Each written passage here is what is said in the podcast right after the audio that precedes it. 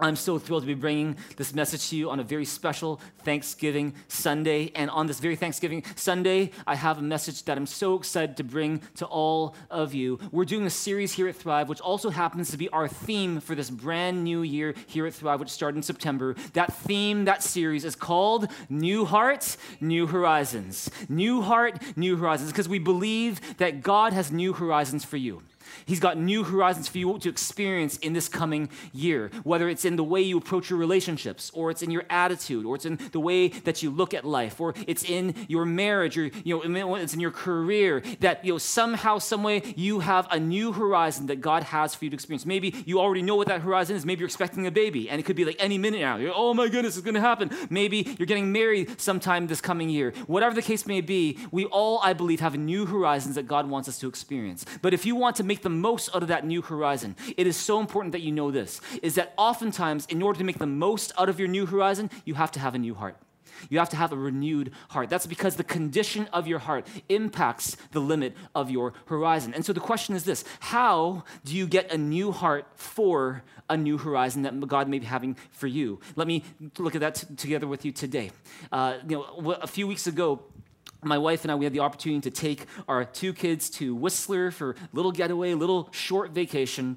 And at the hotel we were staying at, they had this policy about towels where you have to use your same towel every day until Thursday because Thursday is new towel day. And, uh, it, and it's, a good, it's a good policy. It's to, you know, it's to help conserve energy. And so you can put in your request for new towels. And so, you know, after about five days of using the same towels with a three year old and a nine year old, trust me, you need new towels. Uh, and so we decided, okay, I'm, we're going we're gonna get more towels. So I put in our request for new towels. And then just a, a few hours later, we got a knock on the door. That I opened it, and oh, new towels. And it was fresh, smelled great, they were brand new. You know, why do I mention that? Don't you wish it was that easy to get a new heart as well? that you just kind of put in a request and then it comes to you at your front door, kind of like Uber Eats. Wouldn't you love that? Why, why is it not that case? Well, it's because getting a new heart for a new horizon takes work.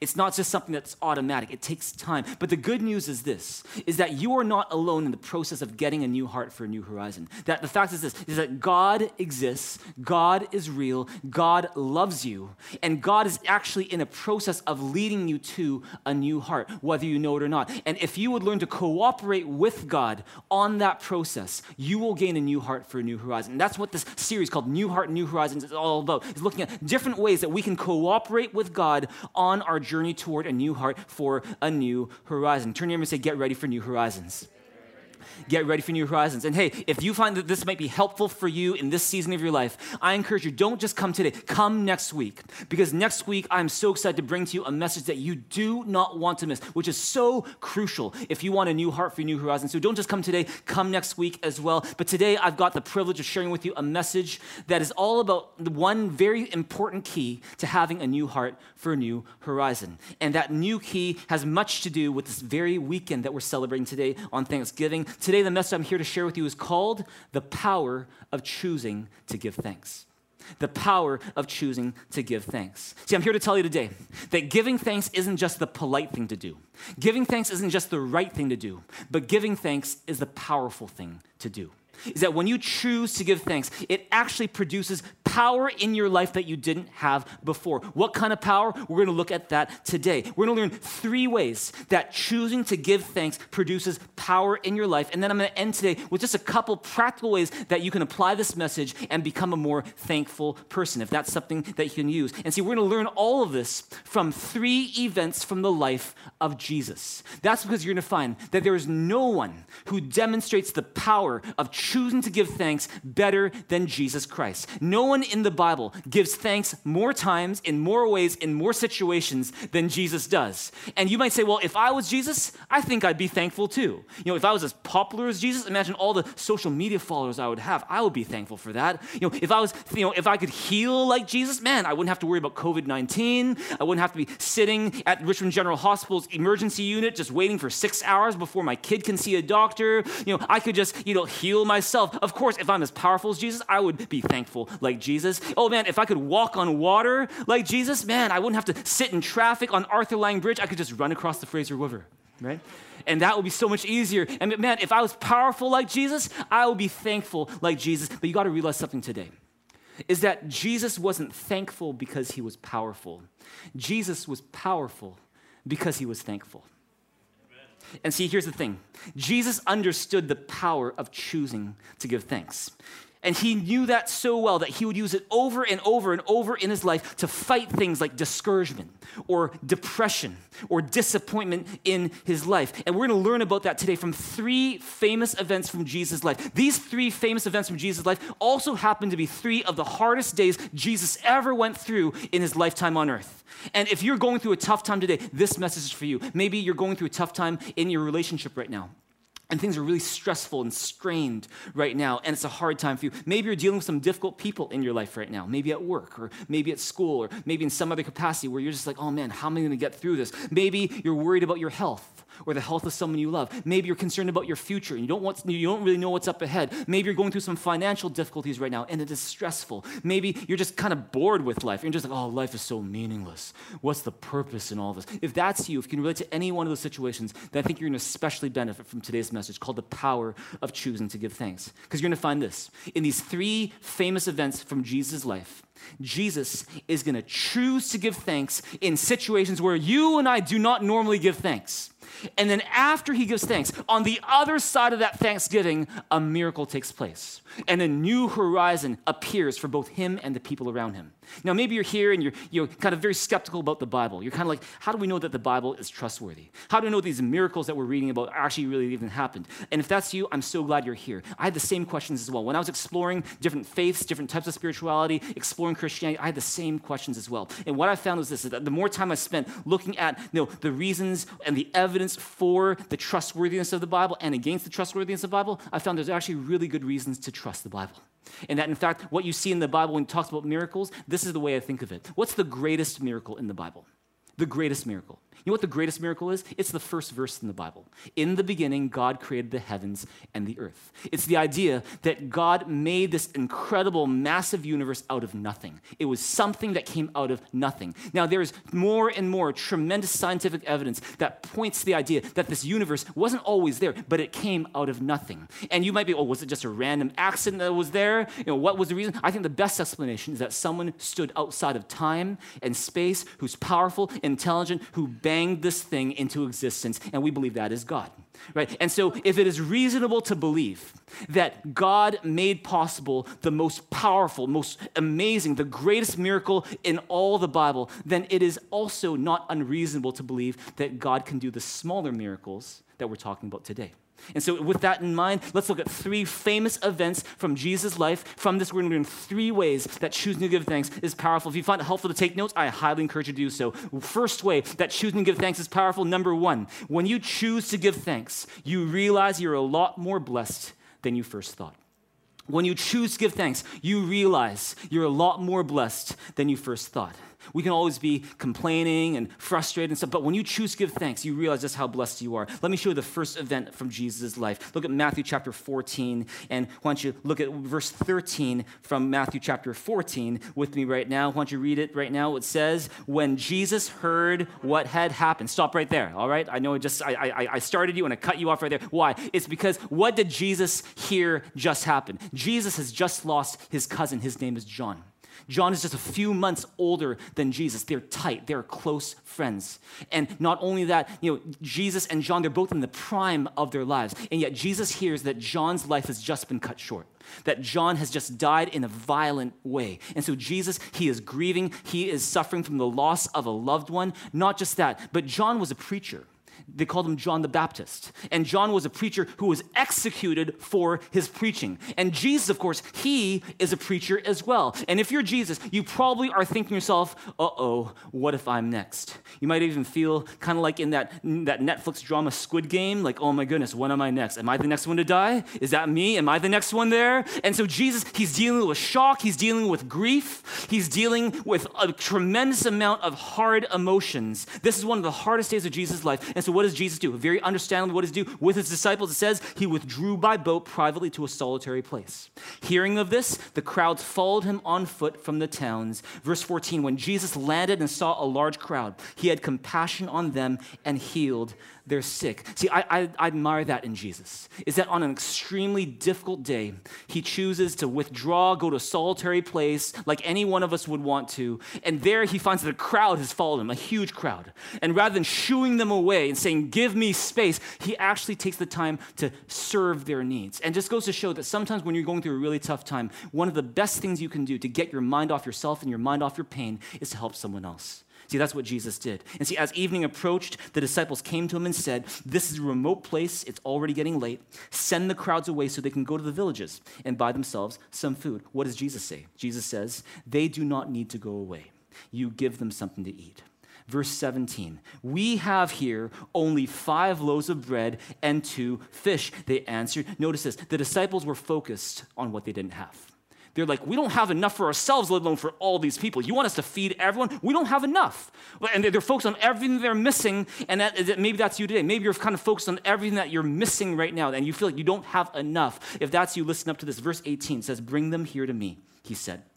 And he directed the people to sit on the grass, taking the five loaves and the two fish, and looking up to heaven, he gave thanks. If you have your Bibles in front of you, would underline those words. Looking up to heaven, he gave thanks. What's going on here? Notice the difference. Whereas Jesus' disciples are looking down on what they have and complaining, Jesus takes what they have, he looks up, and he thanks God.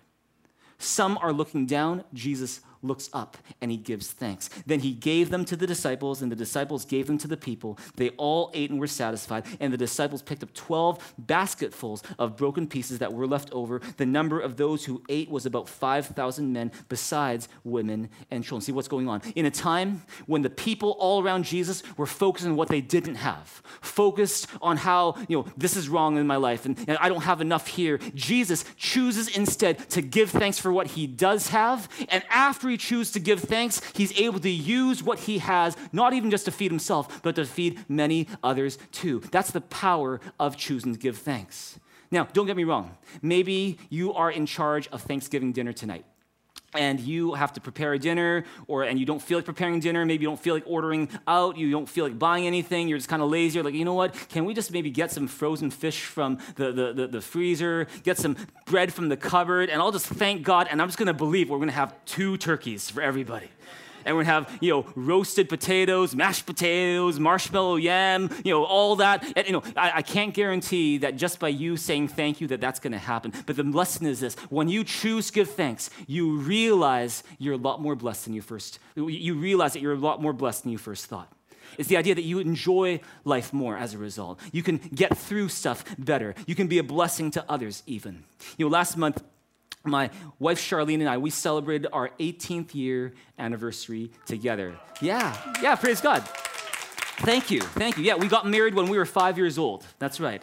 Yeah, yeah that's, you know, that, that's how we roll here at Thrive Church. No, I'm kidding. Child marriage does not happen in our church, thank God. But, but here's the thing, is that, uh, you know, the biggest decision that Charlene and I made as a couple, a married couple, the first big decision we ever made was we decided to move from Vancouver, where we were living, to a place called Taiwan. Taiwan is a Mandarin speaking country. It's where Charlene was born, it's where Charlene's parents lived. And we thought, you know, to spend time with them, that would be a good move for us. So we decided to move from Vancouver to Taiwan. Charlene is perfect in Mandarin. I speak no Mandarin. And praise God, here at Thrive, we are a multicolored, multi ethnic, multicultural church. Amen. We happen to have a lot of Asians here because Vancouver has a lot of Asians. But praise God, here's the thing is that, you know, for those of you who are not familiar with Mandarin, you're not alone. I wasn't familiar with Mandarin at all. So let me tell, teach you just one word in Mandarin that you might want to know. The word is dui. Everyone say dui. Very good. Everyone say dui. What does dui mean? Dui means correct or right. You might want to try it later and see correct or right. And, and see, here's the thing that's the only word that I knew going into Taiwan the only word. I remember, you know, it's one of those things where immediately I felt like this is going to be tough. Have you ever moved from one country to another? And just, you know, it's tough you know, it's, it's just kind of everything's different. The culture's different, the customs are different, so the language is different. And it's one of those things where you have to adjust constantly. And I had a really tough time in that adjustment. I remember it was the first time I decided to go and order breakfast for myself in Taiwan. Uh, and I was like, you know, I finally have the courage to speak in this new language. I had my textbook open. I went downstairs to the breakfast place at the bottom of the apartment where we lived. I went to the up to the counter, and with my textbook in hand, I said, 我要吃 煎饺。 which means I want to eat some pan fried dumplings, please. And the woman on the other side of the counter said, 你要几份呢? And I was like, I have no idea what that means. What, what does that even mean? And so I, I just figured, I assumed she was saying, How many do you want to eat? So I was like, Okay, how many dumplings do I feel like? I, okay, uh, uh, uh, on my two hands. Uh, sh- 12, sure, 12. And, and, and she, she's like, Are you sure? And then I said, uh, 对, 对. And little did I know that she that day wasn't asking me how many dumplings I want to eat. She was asking me how many portions of dumplings did I want to order. And so on that day, I didn't go home with 12 dumplings. On that day, I went home with 144 dumplings. And I'm like, oh my goodness, I'm never ordering food for myself again for as long as I live in Taiwan. And not just that, not, not, not only was ordering food tough, but you know, I was sick all the time when I was in Taiwan. You know, it was one of those things where here in Vancouver, I'm healthy, right? But when I go to Taiwan, for some reason, just my body didn't jive with the climate. And so as a result, I'm sneezing all the time. My nose is running all the time. At 4 a.m., I would sneeze myself awake. Uh, Achoo! Oh, it's time to wake up. And it was one of those things where, you know, they say it doesn't snow in downtown Taipei, Taiwan, but it was a snowing in my bedroom. You know why? Because I'd be lying in bed. I'd have all these tissues in my nose. I'd be throwing them on the floor. It's like, it's like there's like snow falling on the ground in my bedroom. It was just one of those things. I remember go to the, the doctor every month and they'll be like, you are here again? you know, and, and, and it was just one of those things where, you know, I, I, I'm, I, I don't even know why I'm here. I remember work was really busy. I was working for a law firm, working a lot of overtime hours, and I was really curious what would be my first paycheck. So I go to the bank machine, I get my first paycheck, and I go, wow, $40,000, cha-ching.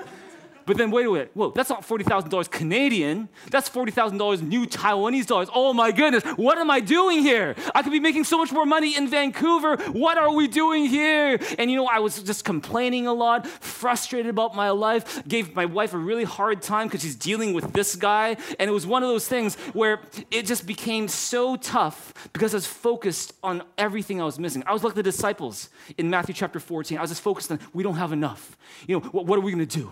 And, and I'm missing all these things and I don't have enough. I just focused on everything that was wrong. And see, here's the thing it was almost to the point where I, get in, I got into a bit of a depression while I was living in Taiwan where I'm like, you know, can we just leave this place? Do we have to stay here? And it was one of those where, you know, I started almost like creating a prison for myself where every day I'm just counting down the day until we can leave Taiwan. Oh, just 12 more months and we can leave Taiwan. Oh, just 11 more months and we can go back to Vancouver. And, and it was like, I, I, I, looked at Vancouver as like this salvation kind of thing. I was like, oh, when can we go? And you know what? It was one of those things where I was miserable, absolutely miserable. And you know what the turning point for me was? Is that a few months in, there was a pastor who said this to me, and it's so simple, but I'll never forget. He said, Every day, find one thing to be thankful for. Every day, find one thing to be thankful for. And so, you know what? I had nothing to lose. I was already really depressed. I was like, you know, I might as well try that. So the next morning at 4 a.m., achoo, I wake up, I roll out of bed, I'm sitting on the edge of the bed. I'm like, okay, find one thing to be thankful for. Find one thing to be thankful for. And at first it was tough. Because, like, you know, you know, when you get into this pattern of thinking the same way over and over about what's wrong and what you're missing and complaining, you get, you get into this rut. You get into this pattern of thinking that way that it becomes really tough to think any other way. And that was me. But it was, okay, find something to be thankful for. And so I'm like, okay, well, you know what? Okay, what, what can I be thankful for? And for some reason, the first thing that came to mind was, God, thank you that I've got two hands. And thank you that both hands work. I don't know why that was the first thing that came to mind, but that was the first thing that came to mind. And I was like, you know, thank you that I've got clothes on my back. And you know, thank you that I've got food on the table. I've got a lot of dumplings. You know, uh, you know thank, thank you that I've got a roof over my head. Thank you that I've got a wife who puts up with so much of me. Thank you that I've got you know one, my wife's family who are now my family and who are truly amazing and who take good care of me. Thank you that I've got a job. It's maybe not the highest paying job, but I'm thankful for that job. Thank you for my church community. And you know, the more and more I started to realize that, you know, I have this to thank God for, I have this to thank God for, you know what happened? My perspective started to change. And all of a sudden, I started to realize when I chose to give thanks that you know what? Life was not anywhere near as bad as my complaining made it out to be. I was just focused on all the wrong things. But when I chose to give thanks and choose what we call here at Thrive an attitude of gratitude, all of a sudden, my circumstances didn't change. I still couldn't order breakfast for myself, but my perspective changed and I enjoyed life so much more to the point where I didn't want to leave after a while. And it just goes to show this is that when you choose to give thanks, it changes your perspective. When you choose your, to give thanks, you realize that you're actually a lot more blessed than you first thought. You know, there, there's a, a saying from one of the big banks in Canada where they say, You are richer than you think. and uh, let me tell you this way going to banks won't always make you feel richer, but giving thanks always makes you feel richer. And so you want to give thanks. You want to choose to give thanks. That's part of the power of giving thanks. Is this helpful in this place so far? That's the first way that giving thanks, choosing to give thanks is powerful. Look at number two. Number two, when you choose to give thanks, it brings dead things back to life. When it, you choose to give thanks, it helps bring dead things back to life. See, John chapter 11. What do I mean by that? Look at verse 17. It says, Now when Jesus came, he found that Lazarus had already been in the tomb four days. Okay, what's going on? Here, another hard day for Jesus. Jesus has just found out that he's lost another friend. His name is Lazarus. Notice how often Jesus was surrounded by death and disappointment and heartbreak and crying and mourning. Notice how often he was surrounded that way. But he is, he's lost his friend, so he goes to his friend's sisters Lazarus' sisters, Mary and Martha. He goes to comfort them. He himself is grieving. And look what happens. Verse 33, read it with me. It says, When Jesus saw her weeping, and the Jews who had come with her also weeping, he was deeply moved in his spirit and greatly troubled. And he said, Where have you laid him? They said to him, Lord, come and see. Jesus wept. All right? So Jesus, he himself is weeping. Jesus is grieving himself. But keep on going. Verse 36 says So the Jews said, See how he loved him. But some of them said, Could not he who opened the eyes of the blind man also have kept this man from dying? Then Jesus, deeply moved again, came to the tomb. It was a cave, and a stone lay against it. Jesus said, Take away the stone. Martha, the sister of the dead man, said to him, Lord, by this time there will be an odor, for he has been dead four days. Jesus said to her, Did I not tell you that if you believed, you would see the glory of God. So they took away the stone, and Jesus lifted up his eyes and said, Father, I thank you. Stop right there. Would you underline those words you have in front of you? By the way, we read that awesome, by the way. Love it when you guys respond. Father, I thank you. See, in a time of mourning, a time of grief for Jesus, where he is surrounded by death, Jesus chooses to give thanks. He says, Father, I thank you. He says, Father, I thank you that you've heard me. And verse 42 says, I knew you always hear me, I said this on account of the people standing around, that they may believe that you sent me. When he had said these things, he cried out in a loud voice, Lazarus, come out. The man who had died came out, his hands and feet bound with linen strips, and his face wrapped with a cloth. Jesus said to him, Unbind him and let him go. What's, hope, what's happening here? Jesus' heart is breaking for the loss of someone he loves. He's weeping, he's grieving, yet in the middle of Jesus' mourning, Jesus chooses to give thanks. And that thanksgiving becomes part of a process by which Jesus actually raises Lazarus, the dead man, back to life. And see, what's the lesson here? Is that when you choose to give thanks, it helps bring dead things back to life. Now, don't get me wrong. If, say, you lost your pet bunny, and your bunny is now no longer alive. And you just, I'm not saying if you just thank God for that bunny, that somehow you that, that bunny is just gonna start hopping in. I'm not saying that. Only God holds the power of life and death. But what I mean is this is that with the things that are within your control, when we choose to handle those things with an attitude of gratitude, when we choose to handle those things with a thankful heart, we can actually take things that we thought were dead and turn them back to life. Let me tell you, for example, in the context of relationships. You know, after pastoring for about 14 years, I can find, I, I can say this, is that often when we see, you know, unfortunately, when we see relationships falling apart, you know how relationships die? Relationships usually don't die because of one massive, sudden explosion or one big fight. Usually, relationships don't end that way. You know how relationships end? They usually die a slow death. It's a slow death where not just over one night, but over months, even years, the two people in that relationship just, start, just stop appreciating one another. They stop really going out of their way to express any thanks to another. It dies because of a lack of gratitude. In fact, Harvard University did a study where they found that couples who often say thank you to one another had happier, healthier, longer lasting relationships. And their study even found that just by saying thank you to one another often or more often than before. Couples could actually counteract the effects of any conflicts they went through, and they're actually less prone to separating. And see, what the lesson there is this is that if you want to breathe new life into your relationships, choose to give thanks more often. Choose to say what you're thankful for to them so that they know as well. Would you turn to me and say, I'm thankful for you? I'm thankful for you. You know, it's for that reason that I actually keep on my phone a list in my notes section, which I call my What I Love About Shar list. Um, and uh, I've been keeping this for months, but it wasn't until about a few days ago, because uh, Shar knew that I was preaching this message, that she realized I actually have a What I Love About Shar list. You guys want to hear a little bit from my What I Love About Shar list? You guys want to hear? Okay, I, I, actually printed out here so I don't have to look at my phone. And, and Shar, Shar, didn't want me to share any of it, but, she, but after back and forth, husband and wife kind of stuff, uh, she said, okay, you can share three, all right? Let, us see if I share more than three. Let me see. All right, number one. Number one.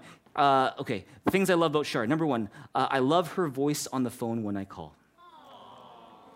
Yeah, yeah. Uh, number two, number two, she's pretty on the outside and even more beautiful on the inside. Uh, number three, she goes out of her way to thank me often for things I do. That's three. Let me keep on going. Number four, uh, she really tries to give me space to do the things I need to do. Number five, she's highly responsible. She keeps her word even when it hurts. Number six, she's always encouraging to me uh, when it comes to my preaching. Number seven, she's a fun person to talk to when she is not stressed. Uh, number eight, she's the only other person in the world who can do the voices of all three of our stuffed beavers. Don't ask me to explain that one, all right? Uh, number nine, she's efficient and thoughtful in her planning and organization. Number 10, she's cheerful when not stressed or frustrated.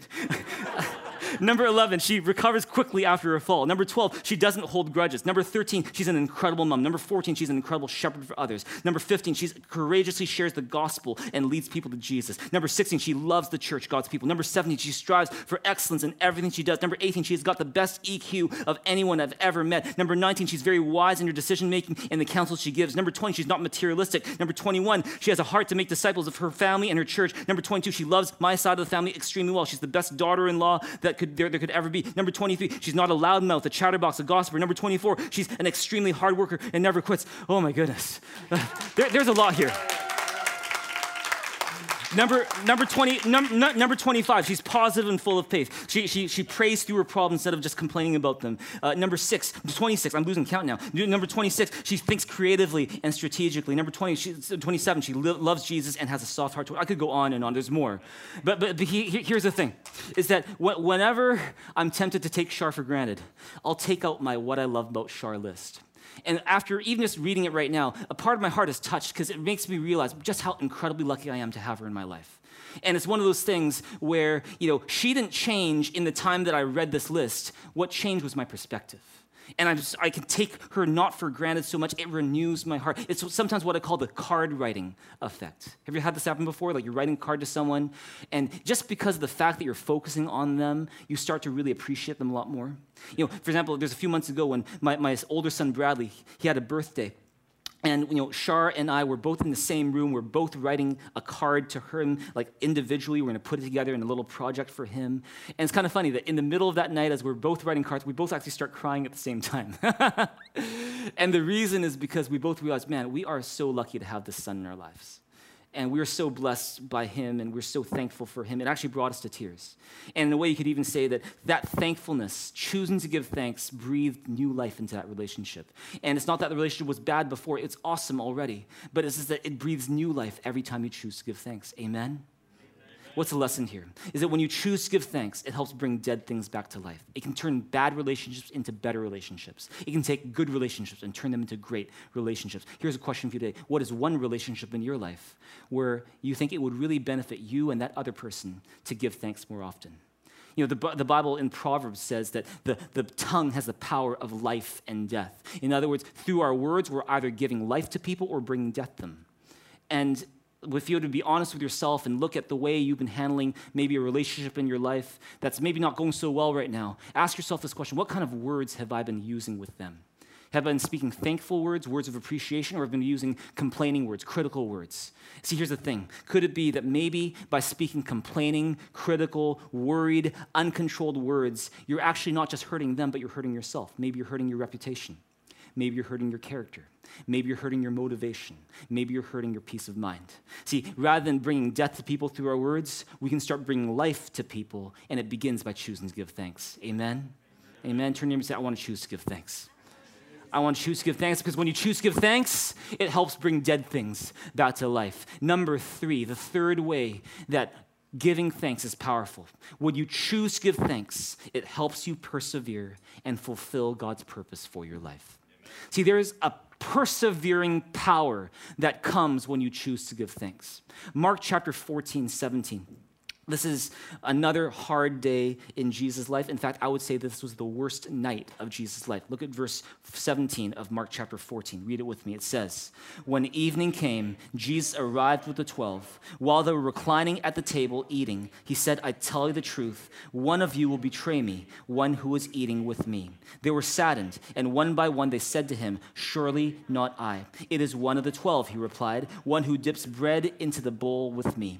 The Son of Man will go just as it is written about him. But woe to that man who betrays the Son of Man. It will be better for him if he had not been born. What's going on here? This is Jesus on the worst night of his life. Jesus knows that just as the, the scriptures have been prophesying and predicting centuries before, this is the time when he is going to be betrayed by someone he loves, arrested for stuff that he didn't do, tortured, crucified on a cross, and killed. See, Jesus already knew that this was all part of God's plan and purpose for his life, is to suffer and die for the sins of the world. And still, he had a choice whether or not to go through with it.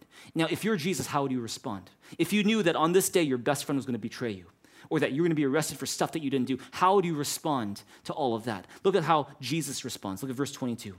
It says, While they were eating, Jesus took bread, gave thanks. Stop right there. He gave thanks. And then he broke it and gave to his disciples, saying, Take it, this is my body. Verse 23. Then he took the cup, gave thanks, and offered to them, and they all drank from it. This is my blood of the covenant, which is poured out for many, he said to them. I tell you the truth, I will not drink again of the fruit of the vine until that day when I drink it anew in the kingdom of God. When they had sung a hymn, they went out to the Mount of Olives. Notice what's going on. On the worst night of Jesus' life, Jesus gave thanks. And Jesus didn't just give thanks once. He gave thanks over and over and over. He takes bread, he breaks it, and gives thanks. He takes a cup, he holds it, and he gives thanks. He sings a hymn with his disciples, giving thanks to God. Why is he doing that? Why is Jesus giving thanks so often on the worst night of his life? Is it because, you know what, oh, my best friend's gonna betray me? Yes. Oh, I'm, I'm gonna be arrested for stuff I didn't do? Woo! Oh, I'm going to die today. I'm going to die in the most publicly humiliating, most excruciating way possible, known to man. Oh, hallelujah. Praise Lord. Do you think Jesus is absurd? No, Jesus isn't doing these things because he's thankful for these things to happen. No, Jesus was doing these things because Jesus understood the power of giving thanks. Is that when you choose to focus on the good, it helps you get through the bad. When you choose to give thanks, it helps you get through what you're going through. You might be wondering, why did Jesus even have to go through all of this? The reason is you and me. It's because the Bible says that each one of us, we are separated from God because of our sin. What is sin? Sin is that tendency in us, that attitude in us that says, to hell with what God thinks, I'm going to do things my way.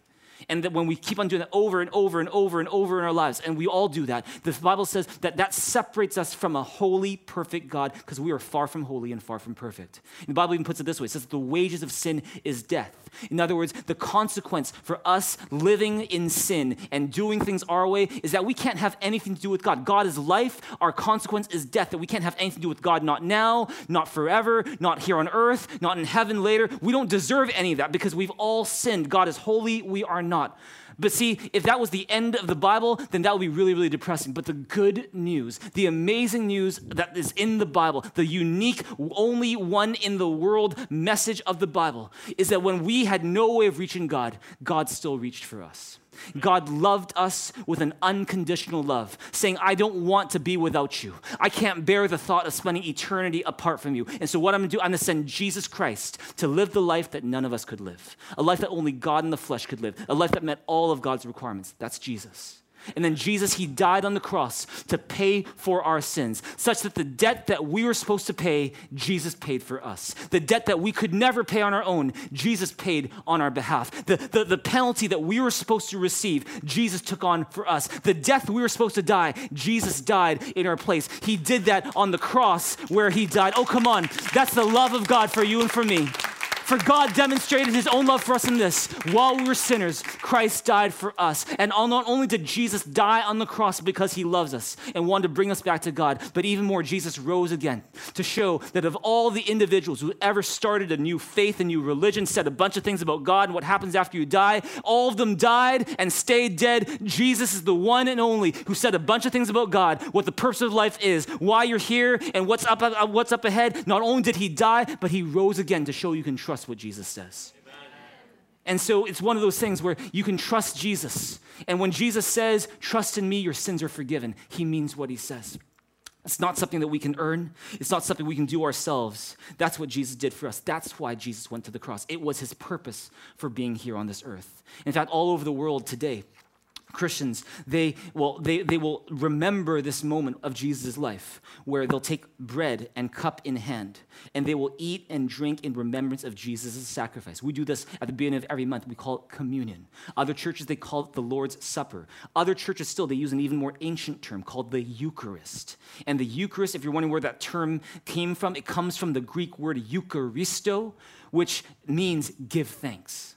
Jesus gave thanks at that Last Supper. His Last Supper was a thanksgiving meal. And because Jesus kept on giving thanks on the worst night of his life, it helped him to persevere through all that he was going through and endure the cross for us and fulfill his purpose in life. And what is that for us? It, what, what the lesson there is for us, one of them is when you choose to give thanks, it helps you to persevere. When you choose to give thanks, it helps you get through your tough time and fulfill God's purpose for your life. Are you going through a tough season in your life right now? Maybe it's tough beyond anything you've told anyone. And secretly, you are just under a tremendous amount of pressure. It's like you're carrying a weight every single day. Can I tell you this today? God is not done with your story. God is still on his throne. God is still in control. God still has a purpose for your life, and you need to persevere. Because when you persevere, it enables you to fulfill the purpose that God has for you. And the way you persevere, one of the big keys to it is you choose a thankful heart. You choose to give thanks. Because when you choose to give thanks, it keeps your heart afloat when your circumstances make you want to sink. That's the power of choosing to give thanks. To you turn to neighbor and say, I need to give thanks.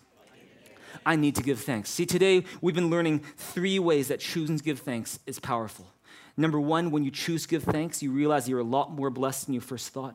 Number two, when you choose to give thanks, it brings dead things back to life. And number three, when you choose to give thanks, it helps you get through life's toughest times and fulfill God's purpose for your life. Has this been helpful in this place today? Yeah. Since Thanksgiving is so powerful, how can you and I choose to give thanks more? How can you and I develop a more thankful heart? How can we become more thankful people since Thanksgiving is so powerful and we need that power in our lives? Here's just a couple ways that you and I can do that. Number one, realize that Thanksgiving is not just a feeling, Thanksgiving is a choice. See, a lot of people, they think Thanksgiving is a feeling. And so they wait for that feeling of thanksgiving to come to them before they ever give thanks, and that's why they never give thanks. but you're going to find this Thanksgiving ain't a feeling, Thanksgiving is a choice. Look at 1 Thessalonians 5:18. It says this. It says, "Give thanks in all circumstances, for this is God's will for you in Christ Jesus." Notice it doesn't say feel thankful all the time. It says give thanks in all circumstances. You won't always feel like giving thanks, but if you would make the choice to give thanks, eventually the feelings will follow after you because thanksgiving is not just a feeling, thanksgiving is a choice. Number two, Choose to give thanks, not just in the good times, but also in the tough times. It's easy to give thanks when you pass that exam and you do well. It's easy to give thanks when everything is going your way. It is harder, but even more important to give thanks when things are not going well. 1 Thessalonians 5:18 says, "Give thanks in all circumstances." Notice it didn't say give thanks for all circumstances. That's absurd. You know, I, I, I actually injured my shoulder recently. We were doing a move as a family from one house to another, and I was carrying a lot of boxes. And then one day, just over wear and tear, my, my shoulder just wasn't feeling the same way anymore. It started to hurt to do just very normal things. I got it checked out. Turned out that I, I, I pinched some kind of tendon such that I can't exercise the way that I used to. I, I have trouble sleeping these days. Uh, you know, but it's one of those things where does God expect me to thank God for all circumstances? Oh, God, thank you for the pain. God, thank you for the stress. God, thank you for the inconvenience. Thank you, God, for the increased medical bills. No, God, God, that's, that's silly. God doesn't ask for that. But what He asks us to do is to give thanks in all circumstances. Is that in every circumstance you're in, no matter how difficult or how inconvenient or how disappointed it is, there is always something to thank God for. And you know, I could thank God, God, thank you that nothing worse happened. Thank you that it was just this shoulder not maybe both shoulders. You know, thank you that you know I can still carry my son Caleb into his crib before he goes to sleep. Thank you, God, that I've got one extra reason to ask my wife Charlene to give me a massage every night. You know, it's, it's, there's so many things we can thank, be thankful for if we just keep our radar radar on for things to be thankful for. And so, like that pastor said to me when I was having a tough time, I'm saying it to you today. Every day, find something to be thankful for. Every day, find something to be thankful for. And if you are not sure what to thank God for, thank God for this that God loves you and He sent Jesus Christ for you. Thank God for that. That's the greatest reason to thank God for. Number three, go out of your way to express your thanks. You're to find this that Thanksgiving is not just a feeling you hold to yourself, but there's always two parties to Thanksgiving there's the giver of the thanks, there's the receiver of the thanks. And so I encourage you, whenever there's a good thing that happens in your life, then I encourage you to give thanks to God. The Bible says that every good and perfect gift comes from heaven above. In other words, God is the source of every good thing that we know. And so thank God. Thank God often. Be vocal about it. Say, God, thank you for that. And I encourage you also to be thankful and thankful toward the people around you and express that thanks. Don't wait for that special moment, but be someone who's vocal about your thanks often because thanks is meant to be expressed. That's the power of giving thanks. It's not just in the feeling of it, it's the expressing of it. And so I encourage you to be the most vocally thankful person around. Because when you feel thankful, you're blessed. But when you give thanks, you're a blessing to others as well. Praise God. Today is Thanksgiving Sunday. And it's Thanksgiving Sunday not because of just turkey and a statutory holiday. It's Thanksgiving Sunday because we choose to give thanks because God is good even when life is not. And I encourage you today to give thanks to God because He's here and He loves you. Maybe you're here and you're kind of new to all this, and we're so glad you're here. And you might be kind of like, I'm new to church, I'm coming in from another background, I'm just kind of exploring. What's my next step? Well, let me give you a suggestion today. Is that today we're learning about how Jesus went to the cross for us because He loves us because he didn't want God and us to be apart from one another. So he died on the cross to pay the penalty for our sins. And it's one thing to know it, but that's not what the power is. That's not where the power is. The power is in receiving it. And if you've never asked Jesus to forgive you of your sins, then that is your next step. Your next step is to ask Jesus to forgive your sins. You don't need to come from a Christian background to do that. You can come from any background whatsoever because this applies to all of us. We are all sinners who need a Savior. And if you realize today that you've never done that before, but you want to do that today, I want to give you an opportunity to do exactly that is that you can ask Jesus Christ to forgive your sins. He's going to give you a peace that the world cannot give because of that. And if you want to do that, it's as simple as praying a prayer. It's not so much the words you say as the attitude of your heart, but we want to help you as much as we can. So what I will encourage you to do so that you can pray a prayer that you know makes sense and a prayer that you can use to humble yourself before God. You can do a couple things. One is you can scan that QR code that's on your screen, or in your chat room for our online family, you can click the link that's in your chat room. Or you can go to MyThrive.info. There's a little button that says, I want to ask Jesus into my life.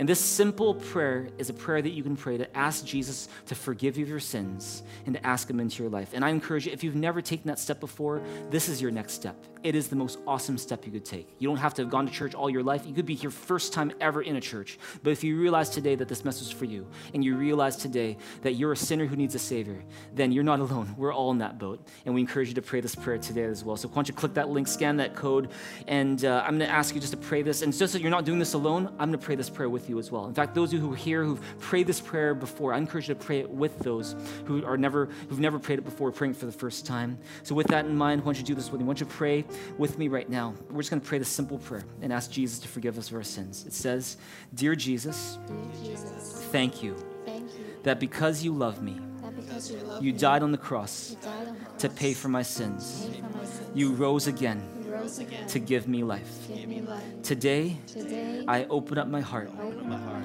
and I ask you, and I ask you, please forgive me of my sins please forgive me of my sins and fill me with your Holy Spirit. fill me with your Holy Spirit. I place my trust I place my trust not in what I do, not in what I do, but in what you've done for me. in what you've done for me. In Jesus' name I pray. In Jesus' name I pray. Amen. Amen. You know, if you prayed that prayer just now and you meant that prayer from your heart, then the Bible says you are forgiven of your sins. You're a child of God. You're a citizen of heaven. You have a relationship with God, not based on how good you are, because we could never earn this gift. It's a gift that Jesus won for you on the cross. And so if you prayed that prayer, big congratulations to you.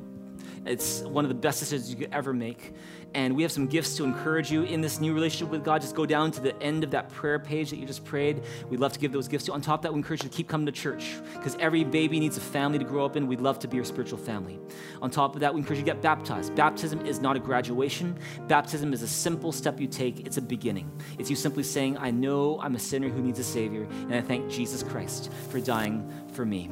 And so, with that in mind, can we give God a big hand and a big shout? Let's play together right now.